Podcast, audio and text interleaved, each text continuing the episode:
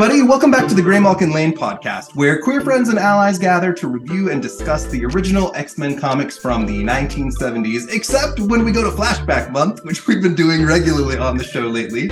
And then we take a book from 1997. Uh, today, we get to read an incredible story set uh, at the beginning of Generation X. Uh, we're going to be reviewing Generation X minus one. We'll talk about that issue a little bit later, and I'll give it a pretty good setup. But I am so thrilled to be joined by my friend uh, John Dietrich from the Avenging Hour podcast, as well as two people I am meeting for the first time that I am huge fans of, uh, both Torunn Grønbekk and Phillip Sevy. I am such a fan of both of your work, and I'm so happy you're both here. Uh, let me have you each introduce yourselves. Let us know your gender pronouns, where we might know you from, and a uh, question for today, based on today's issue. Tell us about a fancy party you've been to before. Uh, can we start with Phillip? Sure, I'm Phillip Sevy. I use he, him pronouns. I am primarily an artist in comics, though I spent the last couple years writing and drawing stuff as well. Um, books like Triage, uh, Kepler with Dark Horse Comics. I also spent an extended period of time drawing Tomb Raider over at Dark Horse as well, and I've just started doing some X Men Unlimited work at Marvel. Um, and then let's see, fancy party I've been to. I mean, like my partner and I love any excuse to dress up. So no matter what party we throw or go to, we're always asking for uh, the dress code. So the last fancy thing we dressed up for was New Year's, where we went out uh, just kind of to a bar uh, in downtown Salt Lake and just. It was a Studio 54 themed party. So my partner was like a sequined, uh, flared leg jumpsuit. And then I was like all in black with anything I could pull to kind of step up to their level. So I uh Phillip and I when we were emailing back and forth after a few we realized we live like 30 minutes away from each other in Utah, which is nuts. but it's so great to meet you, man. Uh let's go over to Torunn next. Uh right. You did that so well, Phillip. I, I don't know how to uh, follow that. I'm Tor- Torunn Torunn Torunn Grønbekk. Uh, I never know how to say my my name in English. Usually, uh, I usually just go, "Oh, do you know the god Thor?" It's just Thor Un because I'm named after Thor, which is very pleasing because I'm also I, I, write for Marvel, and one of the books that I'm writing currently is Thor. Uh, I also do Punisher War Journal. Um, I, have done a bunch of Valkyrie stuff, Jane Foster Valkyrie. Uh, and right now I'm writing my first Darth Vader comic, which is just, just a short story, but it's still the most fun ever.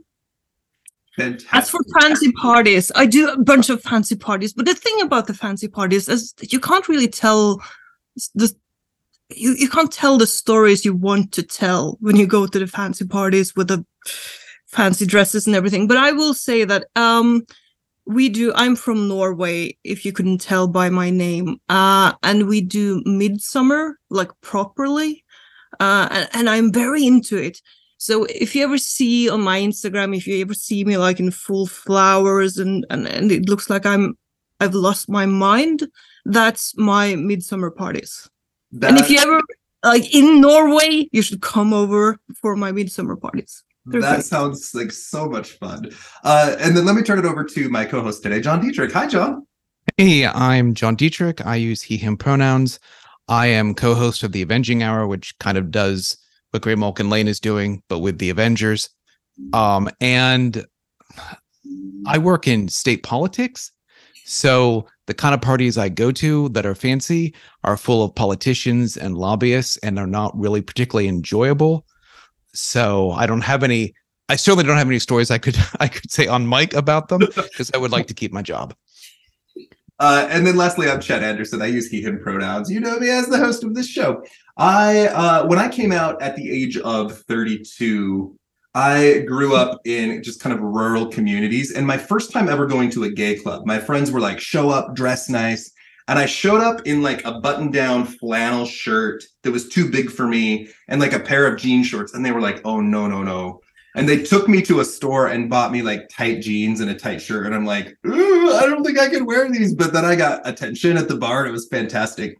I feel like the first really fancy party I ever went to, I tried really hard to dress nice and everyone else there was like just dressed to the nines, and I had like a suit jacket and a tie on. I'm like, oh man, like I, I, gotta learn how to dress still. Uh, later today, we're going to be talking about a uh, a very terrible time that a young Emma Frost had at a very large party. we'll, get, we'll get to that later in the episode.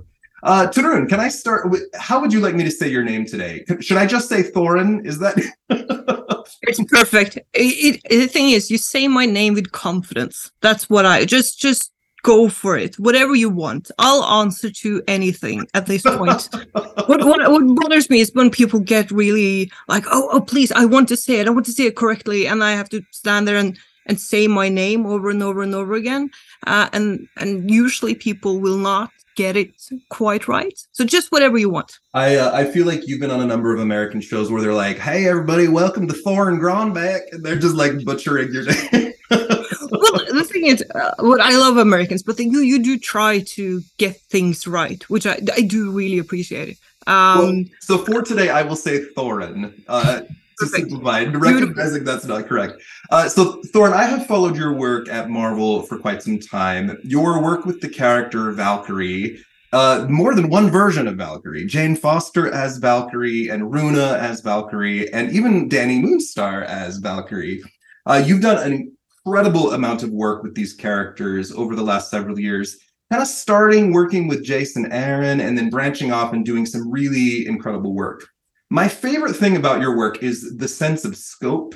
You build really huge stories, and it feels like a very natural pacing with escalation and then very good resolution. But you work in this beautiful way of, of character narration along the way. And I even sent you a couple emails about this. Your ability to reflect on characters' journeys and histories in just a simple caption box completely changes our understanding. Uh, your work J- with Jane Foster is just it touches my heart. And Runa, who is a lesbian icon, of course, we uh, we love this character. Tell us a little bit about your journey in from a fan into professional and working at Marvel. Well, first of all, thank you that you said a bunch of really lovely things there. Um, it's always strange to me to hear people talk about my work, also because uh, I started working for Marvel right before the pandemic hit. Uh, so I haven't really been out meeting the readers at all. Uh, and it, it always, when I, now that I'm from time to time leaving the house uh, and I get to talk to people, it, it, it is a, a, very strange but very lovely thing to hear people kind of uh, that they've read your work and they've thought about it in any capacity. I I enjoyed. Um, I, I would say I, I started writing Valkyrie because Al Ewing had to quit the book and they needed another co-writer. Jason Aaron was uh, writing it with Al. Um, and I think Jason just figured like I'm I'm Norwegian. I'm named after Thor. I love comics. She should be a perfect fit.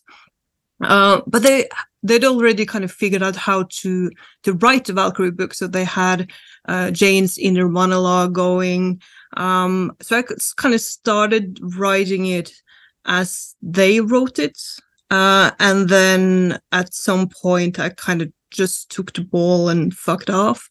Um, and Jason kind of let me. He's, he he he was always very kind of like he, he was there when I needed him. Um, but he just let me do whatever I wanted. Uh, and then, but I could call him and be like, "Hey, I'm stuck," or uh, what I really enjoyed, like in the beginning, I'd never written anything that w- would include people kind of yelling and talking during fights. Um, and and I, it didn't occur to me that you should have people say cool things as they punched each other. Um, and, and Jason kind of go over and be like, "Oh, we should we should add in some things here. Um, so, but it, it, was, I would say it was the best possible way to get into writing for Marvel because uh, I could do whatever I wanted. And I had Jason, uh, he had my back, and I was writing Valkyrie, uh, a character I absolutely adored.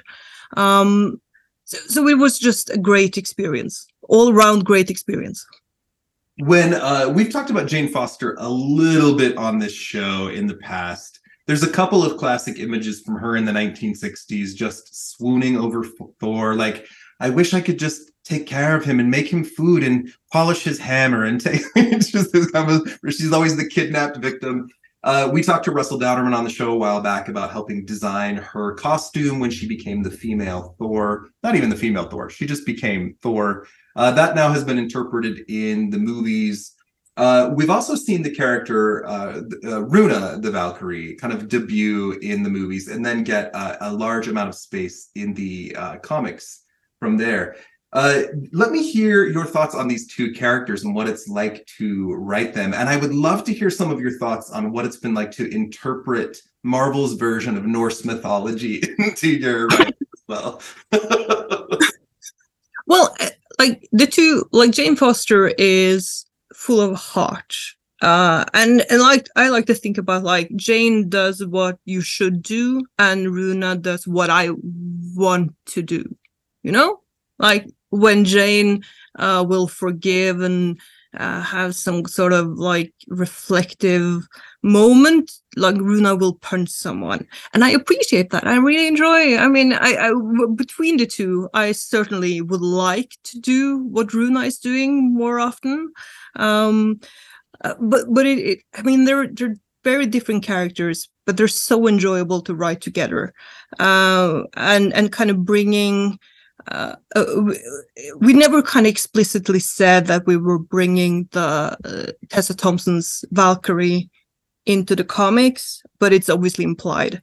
Um, and I I watched her like I kind of feel like I, I am not gonna uh, uh, guess too much what they were thinking when they were because they they do allude to uh, Runa being at least bisexual in the in the movies. But they never kind of do anything with it, which I think is a little disappointing. Um, but we kind of wanted to do things with it, uh, and because she is uh, kind of living life uh, and and kind of reacquainting herself with life. Uh, I, I would like to see at least some horniness. I know we're in America, and apparently you've stopped being horny, um, I don't. I haven't stopped. What's wrong with you guys? I don't know. Uh, it's just uh, so I do try to kind of bring her. Like she, she would be hungry for everything. So you, you kind of see her um try some different things and reflect on different things, and I, I really, I, I enjoy that. I had some some people. She she kisses uh, a woman in the my Thor run um, and it was in the preview pages. And I'm I was I was taking over for Donny Cates just for like I'm just doing seven issues of, of Thor, um, but you had a bunch of like huge Donny Cates fan who were already pissed off that he wasn't on the book um for whatever reason.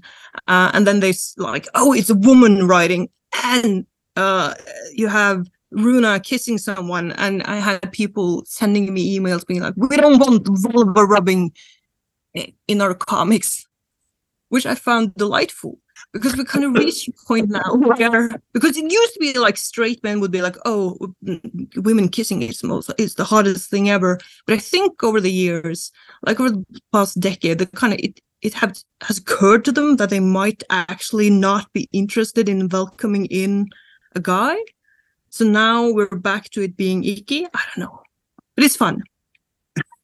you had a, a, gorgeous scene with her on a uh, with Runa on a date in a diner where they're asking each other like get to know you questions. And the softer side of this character is uh, is just lovely. What are your thoughts on Danielle Moonstar, who's of course an X Men favorite character from the New Mutants?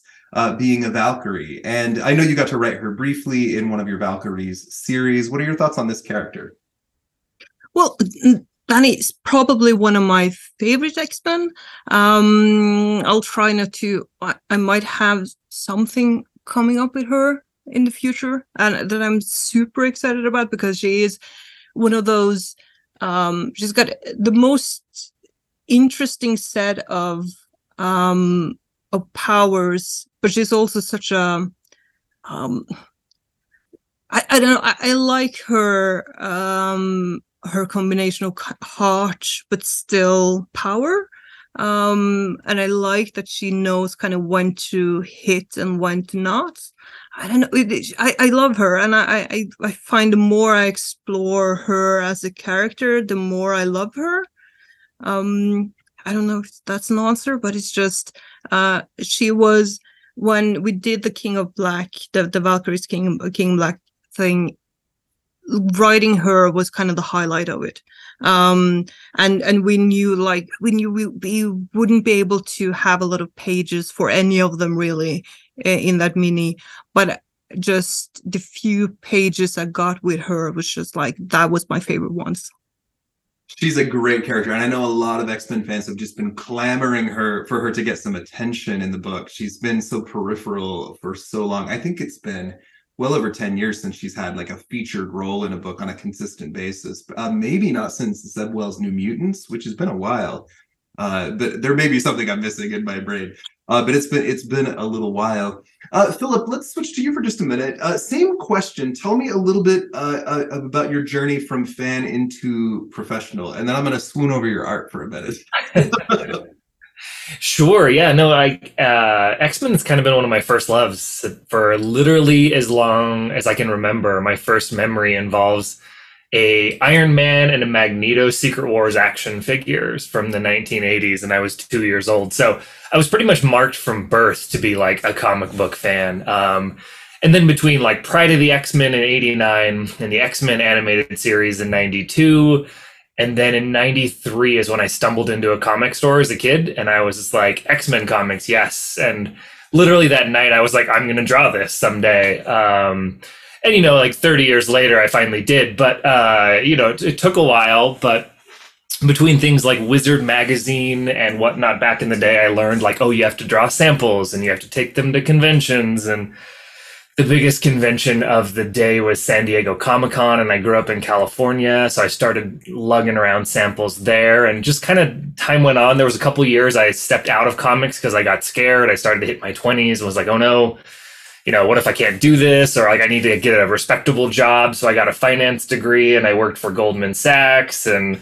Uh, I just hated life so much, uh, and I, I started. That's a, that's a terrible job. oh my god! so bad. It was the worst, worst fucking job I've ever had. Uh, and I made the world a worse place every day. It just started to weigh on my conscience after a while. Um, but yeah, it was like I, I, I started doing web comics just because I wanted an, an avenue to creatively get something out there, and that kind of led me back into you know uh, making samples and going to cons. And I eventually went to the Savannah College of Art and Design where I got my MFA in sequential art and uh, and then yeah, just started chipping away, trying to break in. And it, I've been in comics for about eight or nine years now. I started out through the Top Cow talent hunt and uh, worked at Top Cow for a while, and then over to Dark Horse for quite a few years. And I'd spend a year or two doing freelance stuff, and then a year or two doing creator-owned work, and just kind of bouncing back and forth. And then, um, you know, Rickey Purdin's the talent manager over at Marvel, and I've known Rickey for years and years and years. He's the sweetest guy and is so helpful and has been trying to help me kind of get to where I need to be and get my stuff in front of editors. And we met and chatted for quite a while at San Diego this past year. Um, and he was like, "Yeah, the, you know." I think your your uh, storytelling approach works really well for these uh, uh, Infinity comics that we do on the Marvel Unlimited app, like X Men Unlimited and variety of other titles. He's like, I'm going to make sure that the editors of those titles see your stuff, uh, and then within a month or two, I had uh, Lauren Amaro from the X Men office reach out and ask me to draw two issues of X Men Unlimited, and that was with Thorin, and we uh, got to do a Hope and Danny Moonstar and Jean Grey and Exodus and Cable, and it was just like the greatest hits of the best X Men ever, and I just had an absolute delight. It was the one of the funnest things I've ever done. Loved every second of those two issues and you absolutely killed it. We had we had this conversation uh, trying to find like the right artist for it. Uh, and it is a challenge to get the infinity comics to to kind of work properly. And i like we a bunch of them are really great but we're going to see the people who struggle with the format mm-hmm. uh, and we i wrote the script and i did the thing that i always do which is just to make the story way too big um, and then you kind of have to like you have to kill a bunch of stuff to to be able to tell like the core of the story, I suppose. Um, but anyway, we wrote the thing, sent it over to Phillip, and then we got the layouts, and just the layout, just scrolling the layouts was just a delight. And we were kind of like, oh, this it's gonna work. It's gonna be, it's gonna be fine. Because Phillip is fantastic. It's a. Thank you. I'm going to come back to swooning on your art in a moment, Phillip. Uh, Sure. Focusing on this story for just a second. It's largely a story about fear. Uh, Danny Moonstar's power, at least initially, was to manifest fear, and it takes all kinds of wild turns. She gets a psionic bow and arrow for a while. There's a lot of crazy stuff that happens. But uh, her her arc with the demon bear back at the beginning, which is, is of course uh, her her most uh, fondly remembered. It's the thing she's most afraid of, hunting her and the way that manifests. And you guys put together a story where Hope is learning to understand the fear of others and how she takes that on. Uh, I, I guess this is a question for Thorn first, but how did you come up with this particular story? It's really beautifully done. Well, thank you. I, I we, we were trying to well, I was trying to I wanted to use Danny and I found it really interesting this idea of her uh, using her powers to help people get through um traumatic traumatic things. Uh, we've seen that happen before. Uh, and what I wanted to do was to have a situation where like we had a telepath who had kind of caught the fear of someone else uh, and that was partly because we were in a situation where the x-men they, they don't really feel fear in the same way anymore because uh, at this point they can't die um, and rem- kind of remembering how it is to be terrified um, and seeing the um, the damage they do uh, from kind of the the the side of the like the people around the people who approach them. Like it, it there was something there that i found really interesting. And then we kind of had to figure figure out a way to to get this into a story uh that was less than like 900 pages which was what i wanted to write. Um so i wrote the first this the kind of the first part of it we got phillip going and then i realized like we, we have a lot of story here and then phillip went hey i really like cable. He's my guy. Could you please is there any chance of getting cable in there? And then everything kind of fell into like fell into place like i knew what i wanted to do and i knew how i wanted to to handle it uh so that was mostly you phillip thank you for that no, thank you for being willing to like collaborate on that. I was like, this is my first Marvel gig ever. I'm just gonna literally email this writer that I've never met and be like, "Hey, could you add these stuff to this story? Because I want to draw a cable." Uh, and you were fantastic. We're like, "Yes, uh, totally." And the the the adding cable into the story just was perfect, and it was a great emotional beat, and just made me so excited. And you can just hear Lauren be like, uh, because uh, he emailed her like, "Hey, do you know that draft I sent you? Just never mind that. I want to see if I can get cable in here." It's just like, "Oh, okay, sure. That sounds that sounds like exactly how we should spend our time." I'm like, yeah, we're. But I, I'm very happy we did. Cable is so integrally connected to this weird cast of characters in a strange way, as Jean Grey's clone's son, but also as Danny Moonstar's teacher at certain points, and also as Hope's time traveling daddy. there's, a, there's a lot of great components that tie these characters together. Uh, Phillip, what was Yeah. that? Uh, oh, I'm sorry, Thorin, go ahead.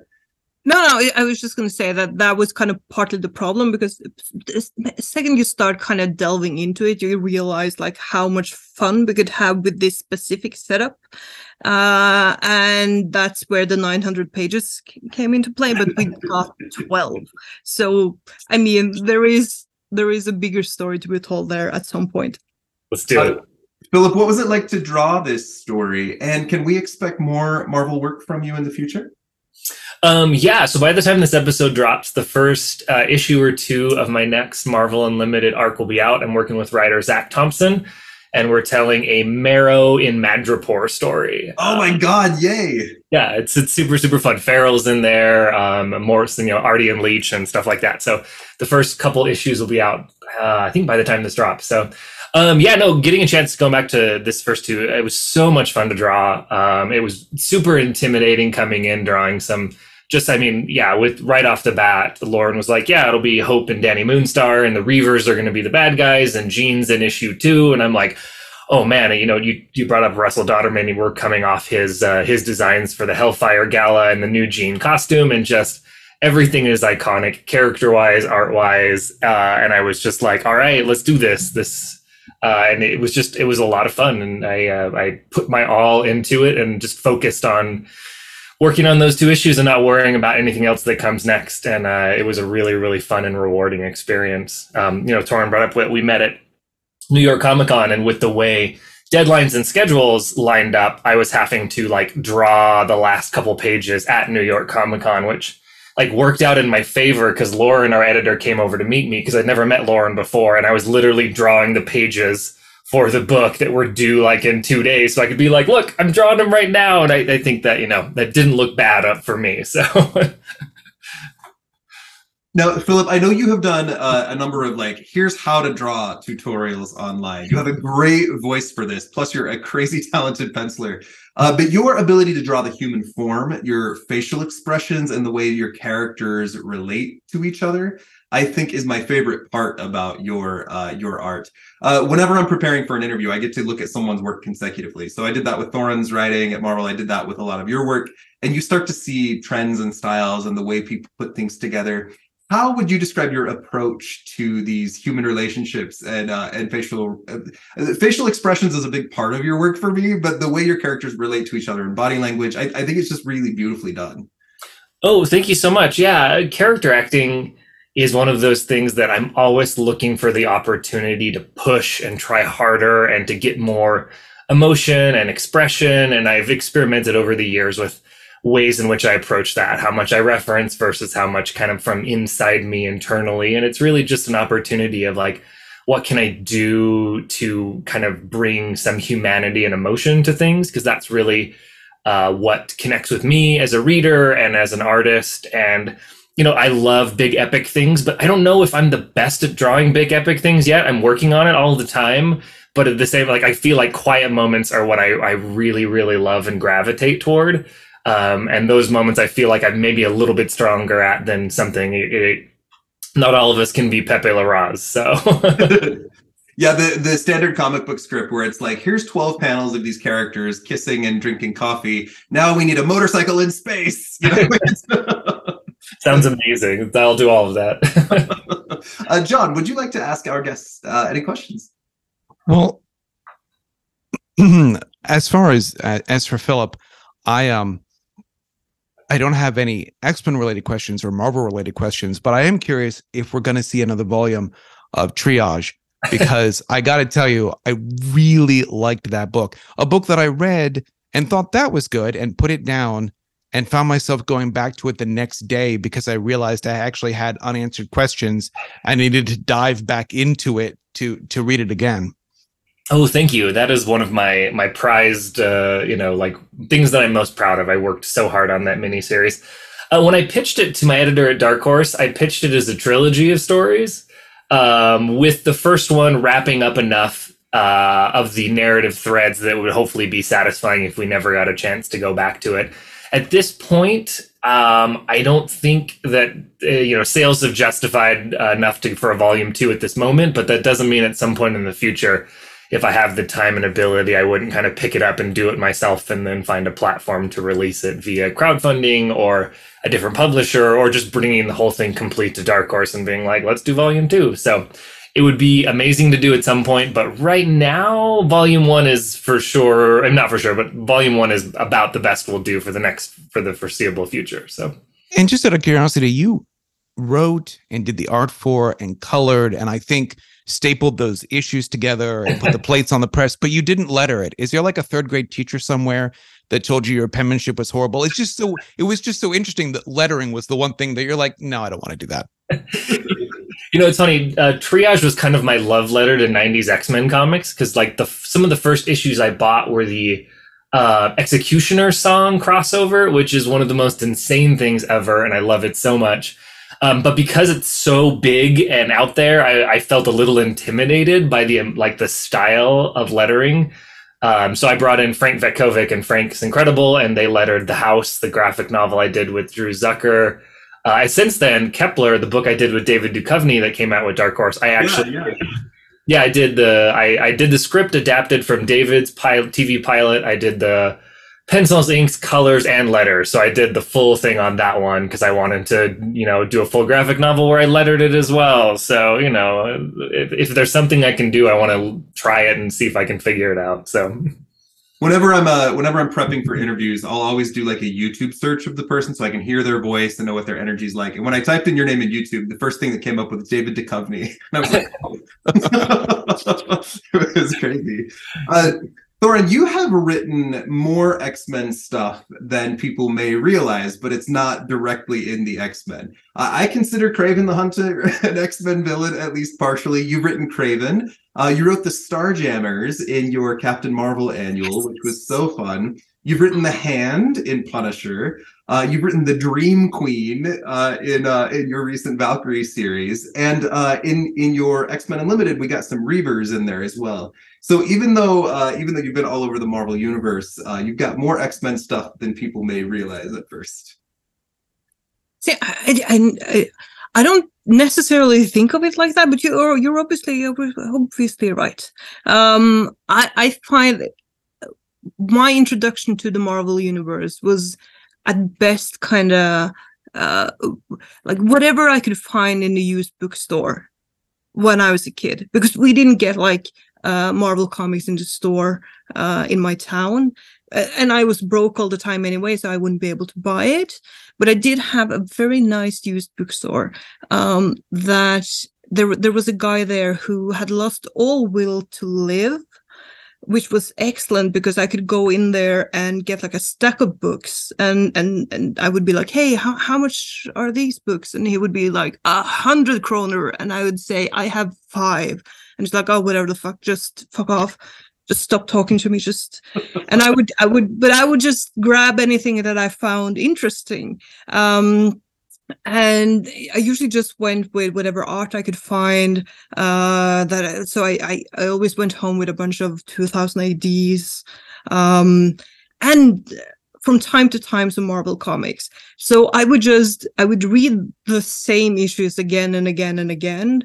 Uh, but I never had like the oh these are the X Men characters and these are the whatever characters. There were just Marvel characters.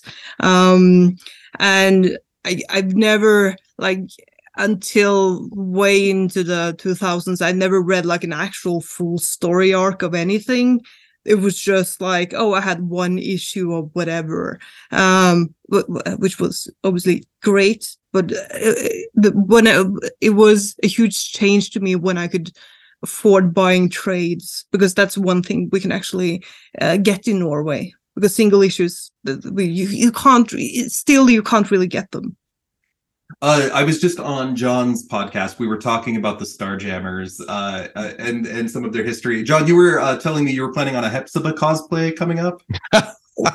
oh no, no! I don't think anyone needs to see that. I'm much more of a nope. Almost said I'm much more of a Ch'od cosplay. I don't want to say that on mic. Do you want to see all of that, please? Let's yes, please a little uh Hepzibah is the space Barbarella. We uh we we love her for it. Uh wonderful things. Uh one last question and then we're gonna move to our issue review. Uh and this one's for Torunn. Why is Mr. Horse the cutest thing in comics? Oh my god, right? Oh my god. It's because it's because Al Ewing, God bless him, the fucker, decided to make him Yorkshire, like a Yorkshire man. Uh and the thing is, um like can you speak Yorkshire? No, of course you. No one can. Even the fucking Yorkshire people can speak Yorkshire. so we, so we obviously like we, he's fantastic because like he he is a union guy uh he he's he's got no deference for anyone least of all the fucking asgardians like he is a brilliant character the problem is when you write him you have to uh you write the thing you want to say then you figure out how to say it in yorkshire then you get like i check with yorkshire people being like hey does this sound correct and then i'll send it over to the americans will be like no this is like no one understands what this like so you have to kind of get it down to a level level where it's understandable for people outside of Yorkshire, and then we have a comic. Like it is, it is a ridiculous process, but we do love him. Is the best Uh, character. I have not had the pleasure of meeting Al Ewing, but of course he is just brilliant. And Mr. Horse is great. Mr. Ed could never. This Would never. uh, and Phillip, I uh, I am so thrilled to hear about you doing uh, Marrow coming up. Let me just ask you quickly what it's been like to uh, to delve into Marrow, who of course is one of uh, X Men continuity's all time favorites. um, Marrow's been really fun. Uh, I think if you've read any of Zac Thompson's stuff or followed him on Twitter, Zach loves body horror Yeah. uh, and Cronenberg and things of that nature. So having Marrow be the spotlight character of the arc that he wrote was really perfect. And a lot of the other characters we bring in, it's all just lots of great, like gross X Men body horror, uh, and it's been it's been real fun.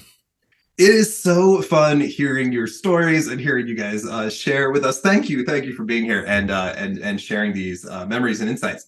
Uh, we're going to delve into our issue review next, and on my podcast, we've been kind of slowly working our way through the 1960s, which is crazy stories. It's all the Silver Age stuff. We've gone to uh, the Negative Zone, we've gone to Subterranea. Uh, we've slowly, through the flashback stuff, started introducing headier concepts that get more and more complicated as the X Men go on. We've uh, we've touched on Mister Sinister in our issue about Uncanny X Men minus one. We got into crazy time travel stuff. Today's issue goes into some new places that we haven't really touched on the podcast. So I'm going to do a touch of setup because we have some readers who are starting at the beginning with us and do not know all of the crazy stuff that happens in the X Men line afterward. Uh, today's issue is Generation X minus one. It's from July 1997. It's called The Beginning of a Beautiful Friendship. It is by Scott Lobdell with gorgeous pencils by Chris Bachalo, uh, inks by Al, Al uh. Uh, Marie Javins is on letters, or excuse me, on colors. Comicraft is on letters, and Bob Harras is the editor. Okay, so in this episode, we're going to meet Emma Frost, who is a long term X Men favorite. She's kind of the counter to Jean Grey. She is a blonde telepathic woman who was a former member of the Hellfire Club and then became the leader of Generation X alongside Banshee, who we, of course, have spent a lot of time on our show with recently. Uh, the two of them kind of got paired together.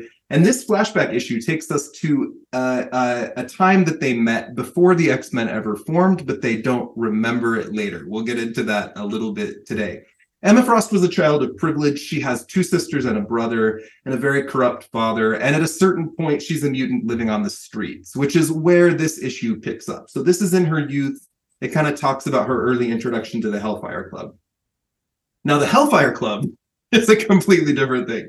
This is a Chris Claremont uh, uh, creation. It's a rich societal gathering of some of the world's richest influencers, basically. It's part sexy dominatrix basement club, but also part misogynistic secret society, and also kind of part Illuminati.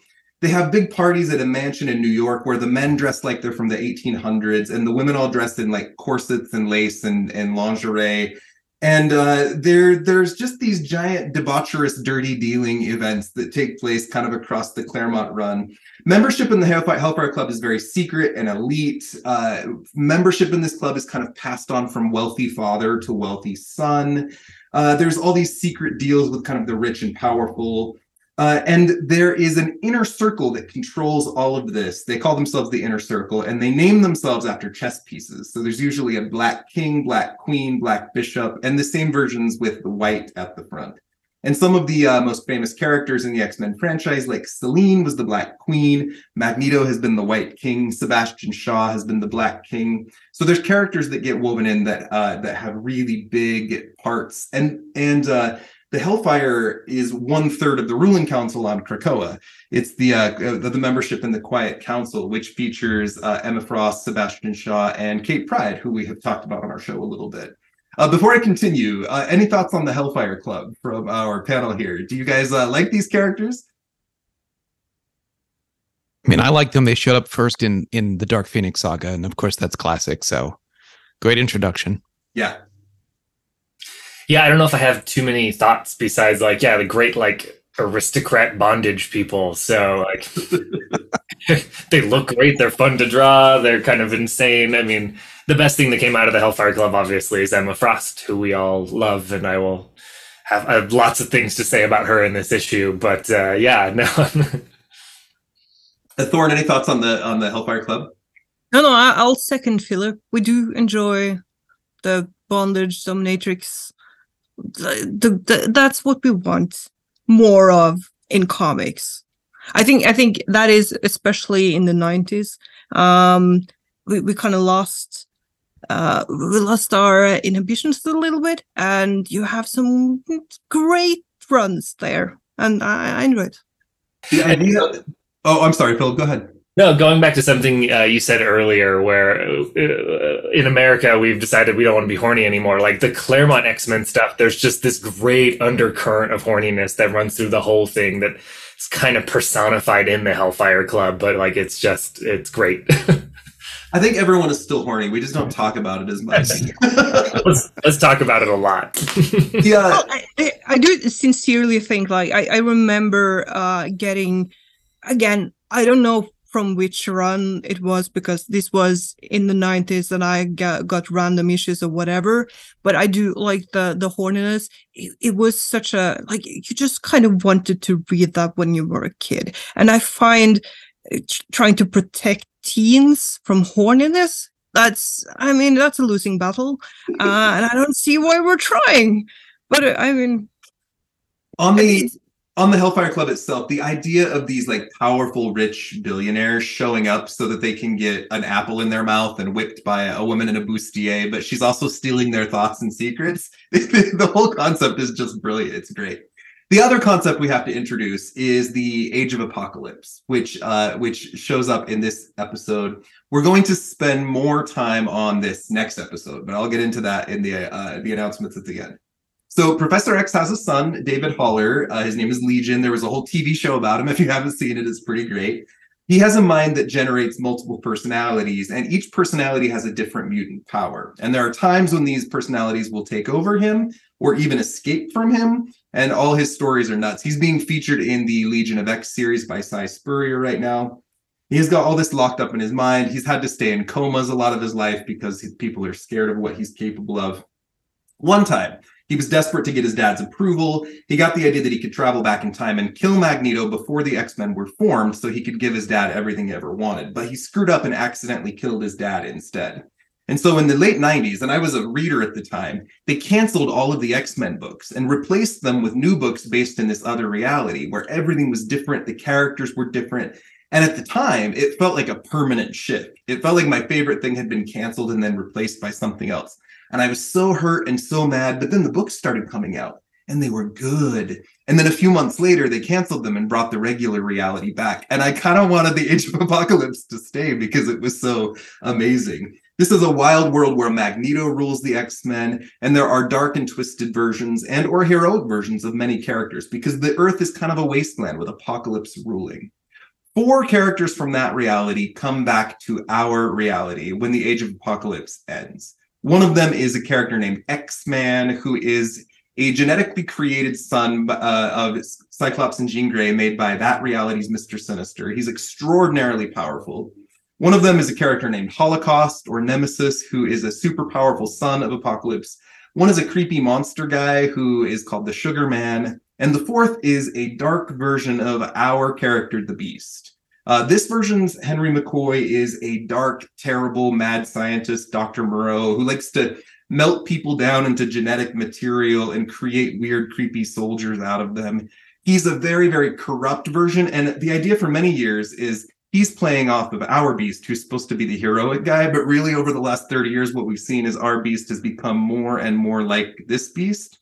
There was a recent issue where Mr. Sinister on Krakoa has the Dark Beast's head in his lab, and the Dark Beast is like, Hey, let me out. And Mr. Sinister's like, No, we've already got a beast that's way worse than you living here. Like, we don't need you anymore, which is great. So the, the Dark Beast from Earth 295, the Age of Apocalypse, shows up in this issue as well, because when he landed in our reality, it happened before the X Men were ever formed. So there's a big continuity dump. Uh, what are your thoughts on the Age of Apocalypse? If our panel would like to comment.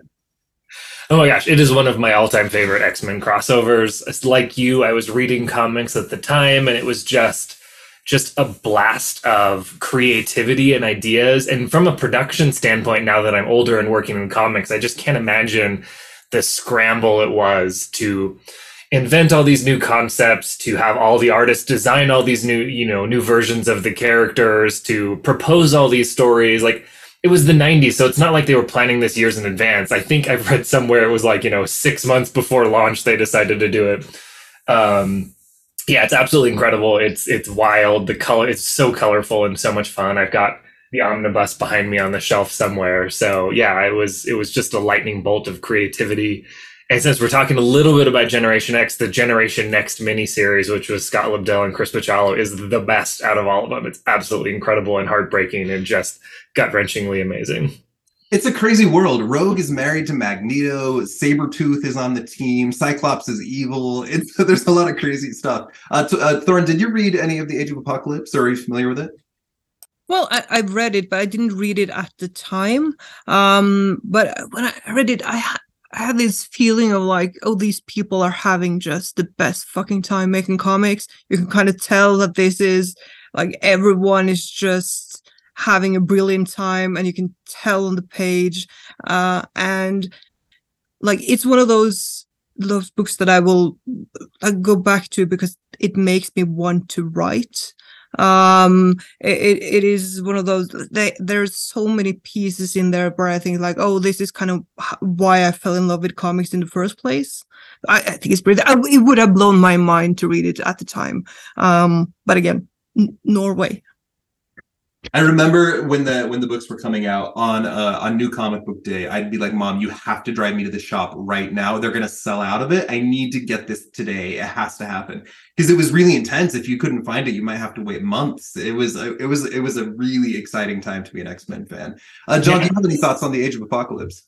I mean, I I read it when it was coming out, but I wasn't really into the X-Men side of the Marvel universe. I was reading the non-X-Men issues, so it didn't hit me. I hadn't I was reading the event, but I hadn't read what led up to the event. So really what I remember about it was how striking I found so much of the art because I hadn't been following these artists in the original titles. And so someone like like Joe Mad, his art on the didn't he do Amazing X-Men? Yes. Uh-huh. I, I, well, I'm pretty sure it was astonishing. Astonishing. Yeah. In any case, I, I was like, wow, this is not something I've seen before because I hadn't been reading the X Men books. So, uh, and also I remember that uh, the Cyclops design and that hair. Uh, no, no, I can't Storm, with that hair. Storm had short hair, Cyclops had long uh, hair. and I'm always a sucker for. Yeah, Wolverine I'm always a sucker for a, a non-evil Magneto. I like uh, I like you know I like a Shades of Gray Magneto, and so I loved that about Age of Apocalypse. Fantastic. Uh, I, I, interrupted you before, Phillip. Did you have something you wanted to add? Oh, I mean that came out in 1995, so it was right kind of at the beginning of the uh, direct market crash in in uh, at least North America. So all the comic stores around me had shut down, so I was scrambling to like department stores and drug stores and grocery stores to find the issues. So I only got like maybe a quarter of the issues. And then because of Wizard, I knew what happened. And it wasn't until about 10 years ago, I was at C2E2 and I just like quarter bin dove one whole day, finding every single issue I was missing. And I read it as an adult all the way through. And yeah, like there's there's elements that were like everyone's trying to ape Claremont's purple prose style of writing. But yeah, I agree with Torunn. It's like it is just they're having so much fun and it's so exciting and inspiring and still still reads pretty damn well for an event that at this point is what 25 years old or something? Uh, nowadays you can get whatever you want on amazon but back then whenever we visited a foreign city or i was somewhere else one of the first places i ever wanted to go was a comic book shop. So i could scan through all their stuff to find the missing holes in my collection. I remember looking for x-force 16 which was the end of the X-Cutioner's song the final issue with like Stryfe. I probably checked like 25 comic shops for that book before I finally found it. And it was like $4. And I was like, whoa, like, but nowadays you just get whatever you want online. Uh, but yeah, this was a great time to be a comics reader. Okay, so I set up Emma Frost, I set up the Hellfire Club, I set up the Age of Apocalypse. The last thing, and this is brief, is Generation X. Uh, the uh, the X Men were a school, and many years later they launched the New Mutants, which was a school, and many years after that we had the '90s version, which is Generation X. Uh, after that, we got the Academy X stuff, and that's a kind of another generation post. Uh, this is a, a, series that is very wonderfully remembered by many who read it. It features Jubilee and an entire new cast of characters, many of whom are really big names in the comics now. Uh, M or Monet is enormous. Uh, Husk is very fondly remembered. Synch is one of the mainstays on the X Men now. Uh, but they, uh, you get the art of Chris Bachalo, which at the time was a very different style, something you hadn't seen. We recently reviewed uh, a book by Adam Pollina on this show, and we talked about just what a jarring difference that is out of standard pencils, but it's beautiful. Uh, Phillip, maybe this is a question for you. How would you describe Chris Bachalo's pencils? Um, yeah, especially in this era, he's coming at it with more of our cartoony influence. It's like Art Adams via Vertigo, because um, sure. Chris started with like Death High Cost of Living miniseries. Um, and then looking at the stuff here, I can see kind of how Art Adams started to influence before. This is this is probably what a year or two before he jumps over to the main X Men title when Joe Kelly and Steve Seagle, yeah, yeah. Um, and like I think that's where I first really got into his art. Uh, but I went back about ten years ago, same same con, bought the first fifteen issues of Gen X and read it. Like I love his work so much. In addition to like the energy and style, there's a really incredible sense of design uh, and unique storytelling to his approach, uh, from page layouts to camera angles to he was doing stuff that was very different for the time and still to this day stands out. I actually have a couple pages of his original art in my uh, file from uh, a series he did called The Witching Hour, which is one of my favorite comics of all time. But I love his work, and I've got a chance to meet him in person, like, and have dinner with him, and he is an extremely nice guy. So it's good to report. I hope to meet him one day. I think he's a phenomenal talent. Mm-hmm. Now, delving into this book, the cover of this book, and if you read, there's a there's some circles behind the beast, and literally the words written.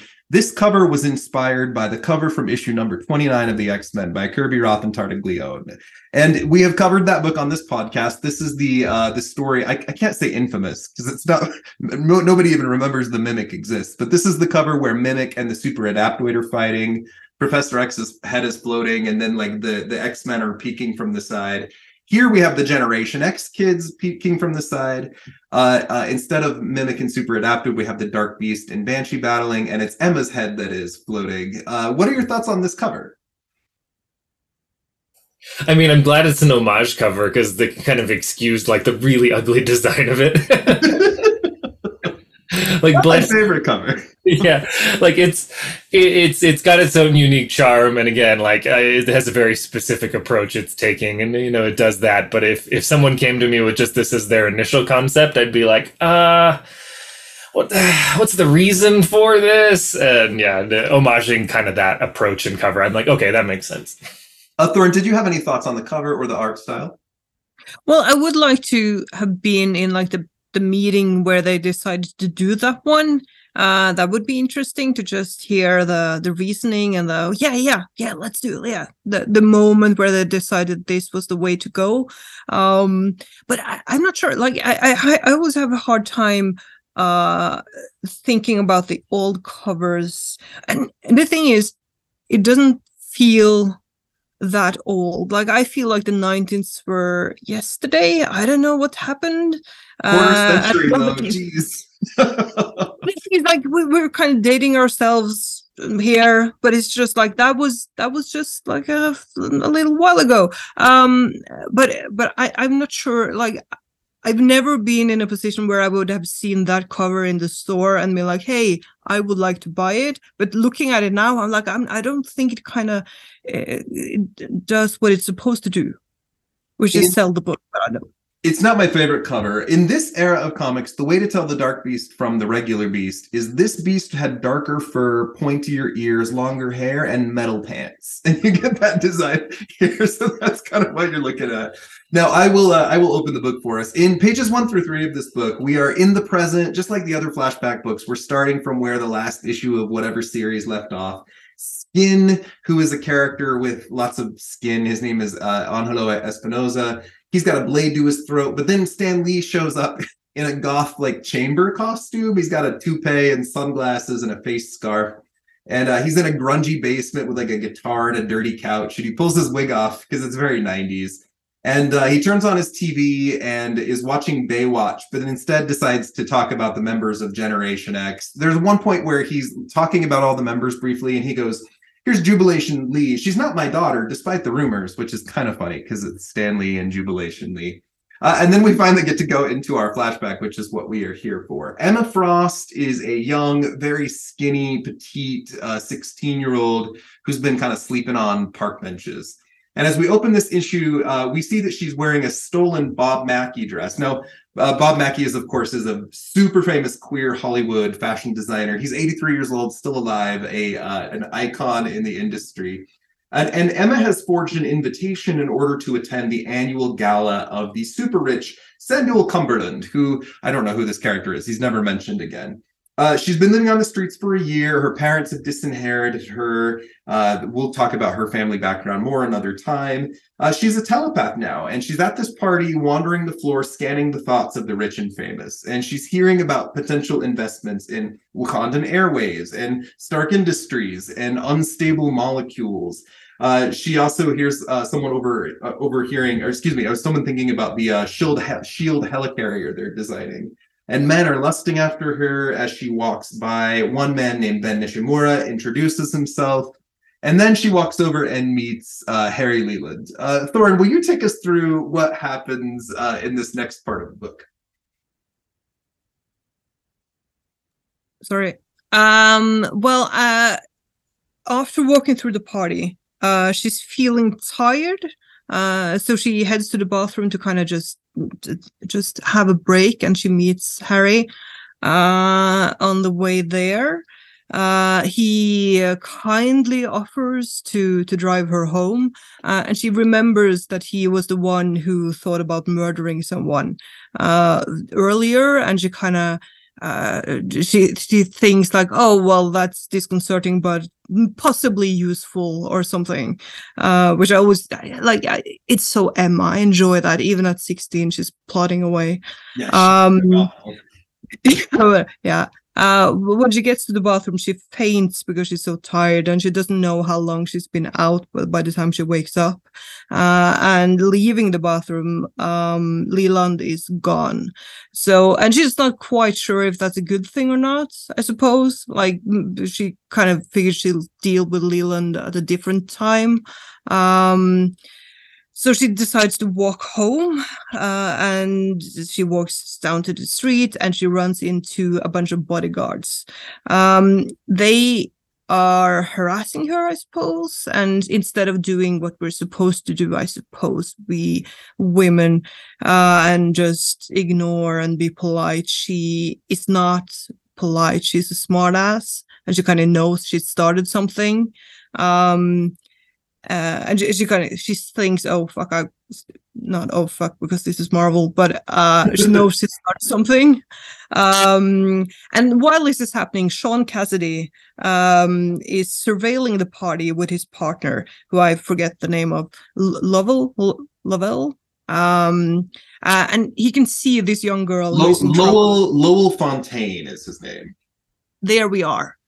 I mean that that was that was a great pronunciation. Um, yeah. So Cassidy is, is watching this girl being harassed on the street and he wants to do something with it. But um, Lovell is is kind of is saying, no, you shouldn't blow your cover. Um, then one of the guys uh, is like, oh, you can't go without a kiss to Emma. Uh, and she agrees uh, and he's getting ready for his kiss. And then Emma not only punches him, but just scratches his face up, and there is blood, uh, and it's uh, it's a whole thing. And then Cassidy runs after them um, uh, because he decides to step in. And I would like to ask, like, this is my main question: is isn't Cassidy supposed to be Irish? Like, what is that accent they're trying to do? What is going on? it is something for sure. Um, but it, yeah. So that's pages six through ten. So Sean Cassidy is a uh, an Interpol agent. He's the mutant banshee. Obviously, he knows about his powers. But this is either a time when he stopped being an Interpol agent and started being a cop, or maybe he's an undercover cop working for Interpol on an assignment. But yeah, he's a cop in this issue. which is kind of ironic because Irish people in America uh, being cops has certainly been done before. Uh, the other character we uh, can briefly introduce here is uh, Harry Leland, who is the Black Bishop of the Hellfire Club in uh, Claremont's Run. He is a mutant. He's the father of Shinobi Shaw. He uh, he has uh, the ability to alter the weight of things. Basically, he can make things real heavy or real light. So oversimplifying, but but he's a, a big character in some comics. Any thoughts from the rest of our panel on these first these first ten pages? Um, one of the things that I really like here, um, because if you you know you read through X Men, especially like Grant Morrison's run on the character, is just piecing together kind of where Emma came from, who she is, and uh, the one thing I really love how Emma is like a self-made woman, a self-made person. Um, if you look at some of the the stuff in Grant Morrison's run, Emma comes from money, as it's mentioned here, but also as it keys in here, like she leaves that money behind. She leaves her family behind. She doesn't take any of it. Her dad dad's terrible, and so she basically sets out to make herself into who she wants to be. Um, so here it's like you know we're at the party, we're picking up stock tips, we're using our telepathy for the first time. She's been living on the streets and and kind of hinted at here, but then also apparent in New X Men is the fact that like um, you know, Emma physically changes through time, both through cosmetic surgery and through a bunch of other things. And she's not, she's very proud of the fact that, like, I made myself into the person who I want to be uh, through a, a million different ways. Then, obviously, in Grant's run, Emma has the secondary mutation that turns into diamond skin and stuff like that. But it very much sets up this thing very on like the Emma we see here is not the Emma we know, but she is has that determination to make herself into the person she wants to be. She doesn't take anyone's charity. She doesn't take anyone's, you know, nothing. Emma is is just a badass because Emma decided I'm going to be a badass, and I fucking love that about her. I mean, she will take people's thoughts and, and go, okay, I, I I know how to deal with the stock market now, so I will think positive uh, and make some money, and then I will do something big. We don't know what the big thing is, but something big is coming up. She's uh she's one of many characters because I've been on the on the uh, 60s for so long on my show. She's one of many characters I can't wait to bring in. I got to do an episode focused on Nightcrawler uh, just recently, and we have so much good to say about that character. Uh, this week we get to talk about Emma. Uh, so there's a lot of stuff coming up in the future of the X Men that I adore. This is a character that I love very much. For example, even here, the complexity of the girl of privilege disinherited by her family and having to learn to survive on the streets this giant man is like, "Hey, little girl, looking for a daddy," and she scratches him across the face. And uh, and like I I love her boldness mixed with kind of some uh, thinly veiled vulnerability here. I I think it's a brilliant portrayal. Uh, just gorgeous, and her and her little design, her little dress. She's uh, she's gorgeous here. Um, okay. I, no, I love the art through the setup of this issue um, like that two page spread at the beginning where she's looking out over the entire party. And then you know the bottom of the two pages is just this essentially one shot that she works her way through broken up into different panels. And i've heard that described in a couple different ways.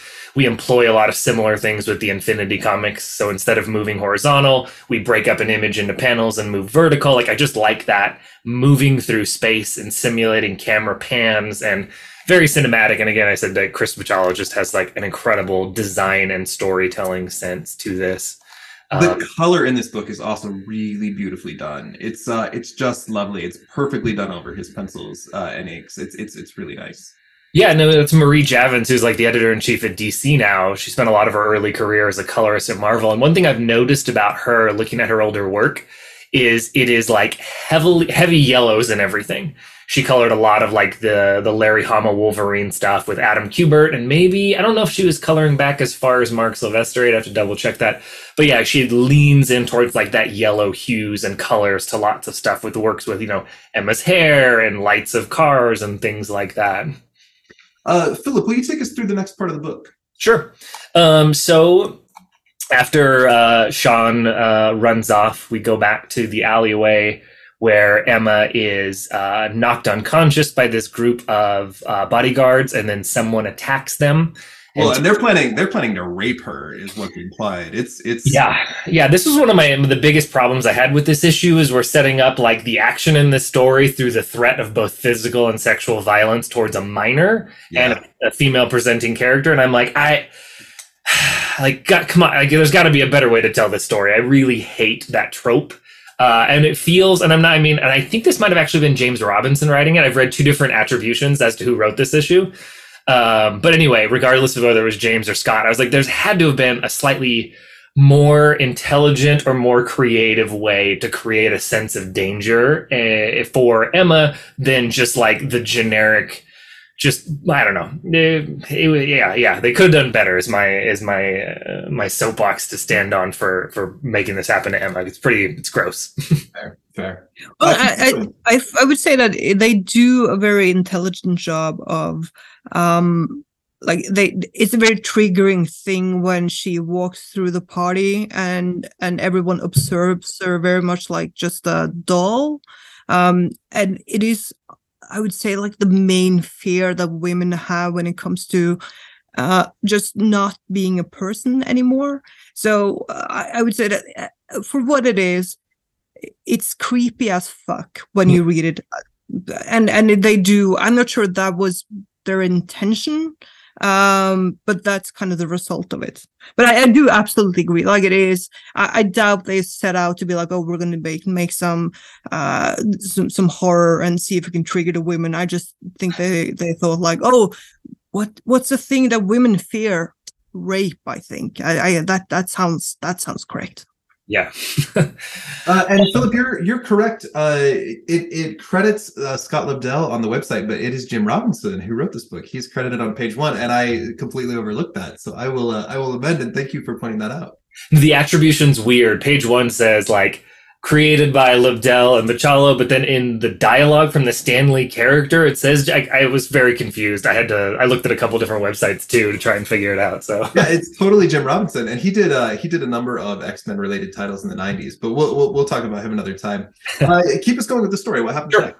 Uh, yeah, so something attacks the uh, bodyguards in the alley. We cut to Sean and his partner run into the alley and just kind of see the blood on the ground. Something's in trouble. Uh, and then Emma kind of comes to consciousness through this really cool. Uh, Chris, especially at the time, would do this thing where he would photocopy art repeatedly to get kind of like a, a textured, zipatoned look. Um, so that's how he kind of has that goes from a blur to Emma being in focus uh, panel. And then the next page is this really awesome, just down shot of Dark Beast's uh, lab. Turns out Dark Beast is the one who attacked everyone, saved Emma, and he's experimenting on the bodyguards. This page is a little bit weird because the lettering attribution goes to Emma when it should be Dark Beast line. And then one of the guys on the table has blue skin for the top half of his body, and the bottom half of his body has like normal human tone feet. so there's there was uh, it's a really great page. There's a lot of drawing on there, but I think because of that amount of detail, there was some some issues in the lettering and coloring that makes it a little harder to read. There's Uh, a there's a jar full of eyeballs and like a tray full of bones. Like woof. Yeah, it's it's really really crazy. So anyway, Dark Beast essentially has saved Emma, and then they're talking as he's cutting these bodyguards to pieces. His mind is a little scrambled post uh, Age of Apocalypse. He doesn't quite remember everything. He's got little snippets, and Emma is talking to him. Basically, he's like, "I remember experimenting on people, so I'm just going to keep experimenting on people until I can remember like who I am and where I come from."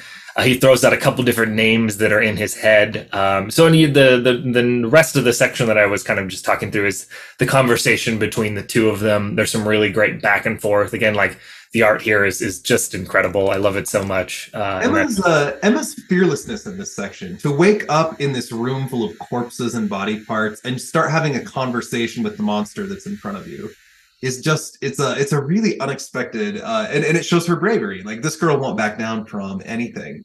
Yeah. Uh, John, guide us through the end of the book. Tell us how things wrap up.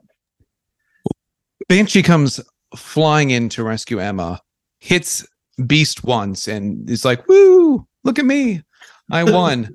um, but the Beast is not down, and kind of uh, gives him a, a, a what looks to be an incredibly uh, uh bleeding uh stomach wound. knocks him out and is going to kill him. But Emma convinces the beast to calm down. She uses her telepathy to calm him down before he can before he can kill Sean. And then Harry Leland and Sean's partner show up. And they want to take Emma and Henry downtown. And she again uses her telepathy on the two of them, convinces them to take Banshee to the hospital to make sure that he gets medical attention. Then they're going to go home, go to bed. And then she makes a deal with the Dark Beast that the two of them are going to uh, continue to work together or start to work together, I guess. The beginning of a beautiful friendship. Emma starting to learn how to use her powers in different ways. And we we've talked a lot about how telepathy works here. She scans the thoughts. At one point, she changes Beast's mind. She removes some memories, and it leaves her very weak at this point. But she, again, is a, a strong powerhouse at this age. She's learning how to hone her talents and how to survive. This partnership between Emma Frost and the Dark Beast, as far as I know, has never been mentioned again in any other comic book. But we get the idea that 16 year old Emma has made a deal with this crazy devil and also had kind of an early introduction to the Hellfire Club, which is clearly somewhere where she winds up uh, for many years, establishing a base of power for herself. Uh, what are your thoughts on how this story concluded, or just any thoughts in general? Yeah, I I did a little bit of research too, trying to figure out like, all right, what was this setting up? Like, where did they interact again? Like, what did Dark Beast have to do with Emma's like growing up? And yeah, it's never been picked up anywhere. So I don't know. That could be fun to explore some point. Who knows? Uh, the Dark Beast has a wild history. Oh man, he does. yeah, we'll cover him some other time, but it's it's crazy. He's all over the place. Yeah, I mean, telepathy and mind control in stories is a little bit it's an interesting one. It's complicated. It's problematic. We've I've talked about this a lot with my friends about D&D, right? If you're playing a wizard, you have spells where you can suggest or charm or things like that and like where in the realm of consent that falls and where do we feel comfortable playing and I think sometimes in in uh, telepaths in comics and like I haven't had to really write one um, but it's like, all right, where where am I okay with a character doing this, where he's essentially removing consent from people by altering their thoughts or making them do certain things? Like, if it's a protective thing, okay, or is it in a situation here? Like, so it's a little bit murky, and, and Emma's a murky character, so it doesn't it's I don't think it necessarily betrays her. And she was also in a situation where her life and a lot of things were threatened. So she is uh, adeptly navigating a space to keep herself safe. So I'm sure. I don't have an answer for any of those things. Those are just thoughts I had as I was reading this to be like, ugh, what is this okay? How do I feel about this? I don't know. Well, Jean, Jean and Charles are also ethically complicated in the way they use their powers, but Jean is actively considered a hero Emma's considered an anti-hero. She is well loved. Charles is considered a villain by much of fandom, and it's interesting because they use their powers in different ways. But the way we uh, the way we perceive and and uh, celebrate them is very different. And then you've got characters like Mastermind or Mesmero who are clearly supervillains using their powers for awful supervillain things, right? It's uh we get they had a whole trial on my show, so go listen if you'd like to learn more about that. Uh Torin, do you have any or Thorin, do you have any uh, thoughts on that? Well, I was going to say that I really enjoy how Leland is bringing his glass of wine into the room, which feels very stupid after after Phillip's little into the uh, into the murder basement. There's just I, I just enjoy how it's just he's he's coming in there in his suit, but just it's constantly wearing just just wearing his glass of wine. That that's what I really enjoyed about the the ending. Oh yeah, as he's as he's carrying Banshee's body out, he's still got his wine glass in his hand. Yeah, yeah, I know. But it's just I, I just I, I I love I love the art of the. Um, I mean, I love the art in this entire story, but I, the the just the madness and all the details in the, those last pages here are just they're just absolutely brilliant. When you start to get into all the shelves and everything, but my favorite is still the the wine glass. I'm sorry, that was not your question. I'm sorry. No, that was great. Do you have any thoughts on the ethics of telepathy, or or have you ever written a character who has uh, mind powers like that? Well, well, I have, but um, but I just kind of skirting by and and not really getting into the ethics of it. Um, I, I'm trying not to spoil what I'm what's coming up because I, I I'm I am right now dealing with that specific thing, um, and and I, I do find it interesting because it it is sort of the thing you can do in real life with manipulation and, and what we're kind of we're kind of entering um, a, a, a, phase of humanity where we're having discussions of what is abuse. Um, and we're gonna this is i think the first time we've you've heard kind of the term gaslighting being discussed openly among people. Like my my 14 year old kid knows what gaslighting is. Yeah, i think my 10 year old knows what it is. Um, and it is really interesting to uh, when we're kind of now discussing the fact that you you can be if not brainwashed because that's not really a thing then you can be heavily manipulated into thinking things you might not necessarily agree to. Like it's an interesting thing. And obviously telepathy is just like a, a, really efficient way of doing the things that you can't technically do if you're just charismatic enough or in a position of power or whatever. So i find it really interesting is what i'm trying to say it's also really important to have limitations on your characters. Uh, Emma uses her abilities here, but then gets tired afterward. Uh, the future Emma, she can use her telepathy but not protect herself, or she can shift to diamond form and not use her telepathy. Uh, one of the reasons Professor X is written out of the book so much is he's so powerful. How do we tell stories where he has limitations? Storm runs into the, some of the same problems in books. It's it's an interesting uh, uh, challenge. I'm sure writing Thor has its challenges in that way too, finding threats that are big enough but making him still feel grand and powerful at the same time. Yeah, I, I mean that was kind of that, that is like the obvious thing with like if you if you want to do big stories where the solution, the ultimate solution is to punch someone, then obviously Thor is going to be a problem. But it is quite easy to uh think and and more interesting in many ways to um to to go to the places where you're going to get into like either like morally dubious uh things where you you're not exactly sure what's the right thing to do um which is kind of what i'm doing uh right like right now right this moment i'm writing uh Bor like the Thor's grandfather, sure, sure, Thanos, Doctor Doom, and Thor into the same scene. Um, that's a lot and, of ego.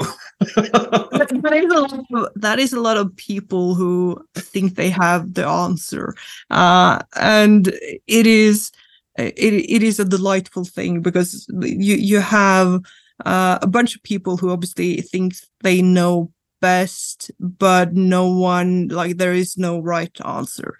Um and, and you you can always do it. It's just it's just harder uh, this has been absolutely brilliant. Uh, discussing this issue, I will associate this issue with the both of you forever now as well. But I, uh, I'm, I am filled with insight and, and just huge smiles as we uh, uh kind of conclude our conversation today. Uh, any thoughts, uh, final thoughts from either of you on today's issue review before we uh, wrap up and do our outros? Well, I, I would say that it was a fucking delight uh, it immediately convinced me to go back to the 90s and, and, and read more 90s X-Men because I haven't done it in, in a few years. And, and it's just, it's just so much fun. Yeah, I think I'm in a similar spot. It just it takes me back to the kind of that excitement and kind of energy of the time and kind of like the chaos of those comics where like they don't all work, but they they definitely have an energy that that swing for the fences, and it, it was fun to read. Like I've not actually read this issue before, and also you know as as a writer or and as an artist to be like, oh, like what threads could we pick up from this one and stick in a new comic and and and things like that. So it was real fun. Uh, going back to when I read this book, the idea of an early team up between Emma Frost and Banshee, who are now the headmister or headmaster and headmistress of, of uh, Generation X, was like, oh, wait, fun. Uh, Banshee didn't have much to do here. He screamed and got knocked out, but it was uh, this was mostly an Emma story, and it's uh, it's a blast. Uh, thank you both for your time and your talents and your insights today. I had a blast getting to know you and and just hearing your brilliant thoughts. This has been wonderful. As we are wrapping up, Uh, let people know where they can find you online and recognizing that we're putting this out on March 13th. Do you have anything that you would like to plug or talk about? Uh, Graymalkin Lane, I keep my own social media private because I've got kiddos, but but Thorin and Phillip, you are welcome to uh, add me uh, if you'd like to shoot me a message. Uh, but you can find my uh, my podcast on Graymalkin PP like podcast on Twitter, Graymalkin underscore Lane on Instagram. Give us a follow. We're posting content pretty regularly from these issues. Uh, we'll be posting some of Thorin and Phillip's work as well as we as we release this. The next episode after this one, we're going to continue with another flashback month, and it takes us to X Man minus one. So the clone kid that I talked about from the Age of Apocalypse, who's Jean Grey and Scott's kid, but only from their gen- genetic material created by Mister Sinister. That's the guy. He came to our reality and had a series that lasted for 75 issues, and he's still here, and he's a crazy character. But we're gonna do one single episode on X-Men minus one, which is the farthest we could get from the 60s on this show and without getting real off theme. Our guest that day is gonna be Steven Grant, who actually he's an acclaimed, incredible writer, but he wrote X-Men, uh, the series, uh, years back. So it's gonna be a really fun episode. We also have a Patreon channel for this show where we're doing single character focused episodes on obscure characters with professionals. Uh, and uh, right around the time we release this, we're going to be doing a St. Patrick's Day episode on the bizarre character Shamrock. Uh, my guest for that one is uh, the returning guest Trina Farrell. Uh, so as we are doing our outros, uh, let's hear from from Thorin first, and then Phillip. Where can we find you online, and what would you like to plug? Well, I would say that the easiest thing to do is just to Google my name because uh, it's. I am uh, I'm on everything. I'm on Instagram and Twitter. I, am on fucking TikTok for Christ's sake. Uh, I will say nothing of consequence on either like anywhere because um, the internet is a annoying place to be. Uh, but you can absolutely reach me and you can DM me if you want. Um, I have, I'm writing, I have so much fun stuff coming up this year. I'm writing Thor for a few more months, which is the best thing ever. I have a new Punisher War Journal out by the time this is out it's going to be out uh, and i'm writing red sonja for 2023 which is also like it's it's something else but it is a lot of fun. Uh, so check that out. And I'm I can't wait to hear whatever the X Men news is as well. But I enjoy your work all over the place. Thank you, Thorin. Uh, John had to step out. Uh, he had a phone call he had to take. But John Detrick, you can follow online under that name. He also is uh, part of the the uh, podcast, the Avenging Hour, that I recently appeared on, and it's a lot of fun. So give John a follow as well. And then uh, Phillip, how about you? Oh yeah, you can find me on Twitter at Phillip Sevy and Instagram at Phillip Sevy Comic Art. Uh, and then over, let's see, by this point, uh, a couple issues of X Men Unlimited will be out of the run that I we mentioned here that I'll be doing. Uh, in addition, we can, you can go back and read issues 60 and 61 that Thorin and I did together.